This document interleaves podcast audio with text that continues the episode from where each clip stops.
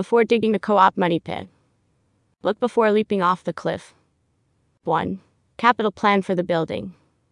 2. Capital improvements, past history and future plans including cost estimates and time frame. 3. Mortgage for the building. What are the terms, conditions, renewal options? 4. Management agreement. Company currently holding management contract. Cost services. 5. Asbestos survey on public and apartment spaces. 6. Rotting window frames on basement and other public spaces that may be entry point for rodents, bugs, and water damage. 7. Water electric meters. The costs for each year should be reviewed. Are the costs similar year to year? Application package. Heads up, way up. There are three terms every potential co op buyer must memorize down payment, debt income ratio, and post closing liquidity. Hurdle 1. The down payment is the initial cash portion the buyer pays the seller, with the remaining amount to be financed by a bank or other lender. Co ops want owners to have equity in their homes. A down payment can run from 20 to 50%, not universal. A few high status buildings may insist on all cash purchases with no financing allowed. Hurdle 2. Debt income ratio. The amount of a buyer's monthly debt divided by his or her monthly income. For many co ops, the permissible debt to income ratio tops out at 25 to 30%. Many boards also look at the overall financial picture. If someone is on Social Security and brings in only $2,100 per month, but has a $10 million in the bank or investments, the debt to income ratio might not be an issue. Hurdle 3 Post closing liquidity. The amount of money readily available to the prospective buyer after making a down payment, this can include cash in the bank, money market and or stock funds, stock portfolio, treasury bills, certificates of deposit, considered liquid. IRAs and other retirement accounts are not considered liquid, nor are life insurance policies, uninvested shares of stock or personal property, i.e., real estate, works of art. The rule of thumb buyer should have enough cash on hand to pay the mortgage and maintenance for two years, in case his or her income ends for some reason, such as job layoff or illness. Boards will sometimes settle for one year liquidity and one year of cash placed in escrow, which allows a prospective buyer to raise escrow cash by selling liquid assets ahead of time and gives boards peace of mind. Some boards will inform brokers and buyers about their numerical requirements up front, so as to avoid time and trouble of vetting people with little chance of acceptance. Other boards have no absolute requirements and make judgments on a case by case basis. Risks versus rewards. Jorge Royan Royan.com.ar.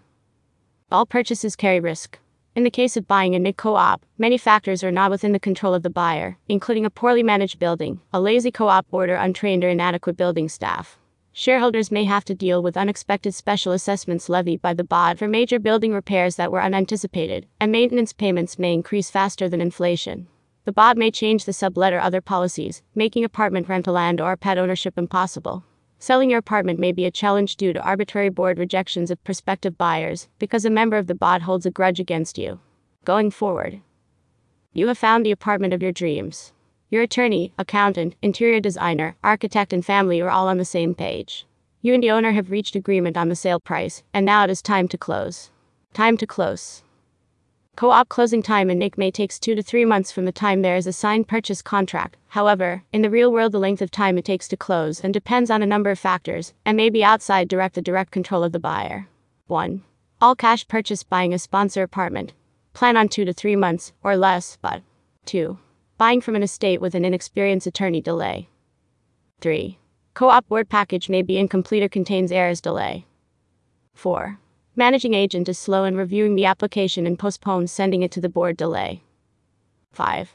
The co op board is reviewing many sales, and they are competing for bot attention delay. 6. Board package submitted during a holiday period delay. 7. Interview scheduling conflicts, you and the BOD delay. 8. BOD cannot make a decision delay. 9. Seller buyer are uncooperative delay. Closing costs. Attorney fees range from $1,500 $4,000, usually paid upon the closing of the transaction. There may be an additional fee for the bank's attorney, $1,000. Mansion tax. The threshold for the mansion tax in New York City is $1 million. It is unlikely a mansion is selling at this price. Technically, the tax is considered a transfer tax, paid by the buyer on properties equal to or larger than $1 million. The tax amount varies and is a graduating rate starting at 1%, increasing based on ranges of purchase prices to a maximum of 3.9% for properties $25 million or greater. Title insurance, condos only.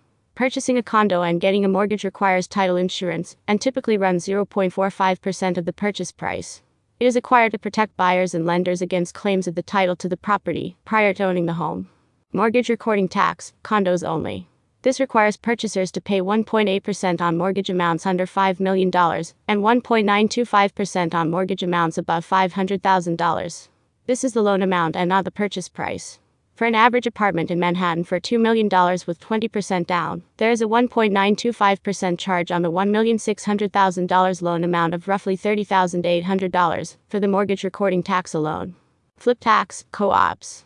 This is a transfer fee paid to the co op during a co op apartment sale transaction. The fee is not technically a tax and therefore not deductible as a property tax. The amount of the flip tax and who pays for it, buyer or seller, varies from co op to co op. The information is generally outlined in the building's proprietary lease or co op bylaws.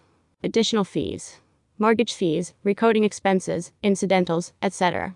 New York State and transfer taxes, new development condos only. Preview.com. Finally, when the deal is finally complete, the buyer gives the seller their money. The seller gives the buyer the deed for condos or the proprietary lease for co ops, and everyone moves on with their lives.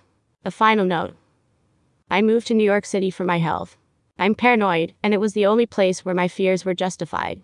Anita Weiss. Dr. Eleanor Gerli. This copyright article, including photos, may not be reproduced without written permission from the author. More news about New York City. The series. Part 1 New York City. Nice place to visit, but really want to live here. Part 2 Co ops and crises. Part 3 Selling a co op. Good luck. Part 4 Co-ops. Where your money goes. Last but not least. Part 5. Before digging the co-op money pit.